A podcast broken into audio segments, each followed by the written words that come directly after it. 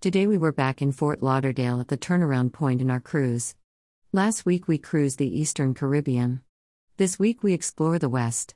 Many people were just on board for the seven days, so there was a big exodus this morning. Around 1,500 people got off, and 1,300 got on, so we will have even more space this coming week. We had some business to attend to as well. U.S. regulations are that even transit passengers like ourselves have to be tested for COVID, get off, and pass through immigration again. It sounds like more of a pain than it was. We had to go to one of the lounges at 745 this morning where they had set up 12 testing stations manned by personnel from the medical center. They administered each of us with a lateral flow test. After that, we went for breakfast. At 915, we assembled again in a lounge and were escorted off this ship, into the cruise terminal, through U.S. immigration, very, very cursory, and then back on board. We were back in the cabin for 1015. We hadn't had to pack up or anything, we are in the same cabin as last week. I don't know whether anyone actually tested positive. If so, they would be taken off, but I doubt anyone did. No sign of it anyway. We went up to the retreat, the adults only pool area for the rest of the day. Not that there are any children on board, but it is a quiet area. No music or activities going on. Really nice, actually. I think we will make it our base from here on in.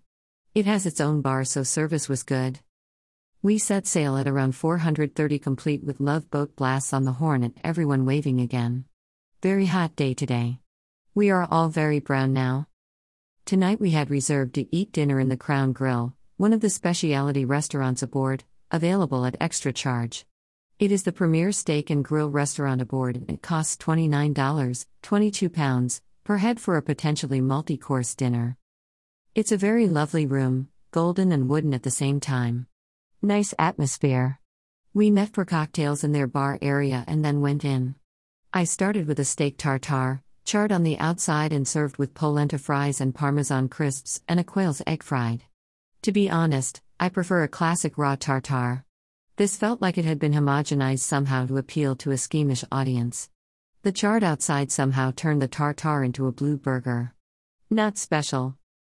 Then I had a seafood appetizer that was truly delicious. Fresh, large scallops and clams in a velouté of wine and cream. Delicious. Main courses were steaks. Bob, Stewart, and I had the 22 ounces porterhouses. Fi had a filet. The porterhouses were a bit sinewy in parts, but very well flavored and nice. They were served with garkich fries, creamed spinach, steamed asparagus, mashed red skin potatoes. It was a lot of food. We had to have a break before dessert. Bob and Fi had rhubarb cobbler with ice cream, Stewart had key lime pie, I had a chocolate and blonde toffee brownie bar. It was a delicous meal and thoroughly worth the supplement. Afterwards, we sat in their bar and marveled at how quiet the ship felt. Good day.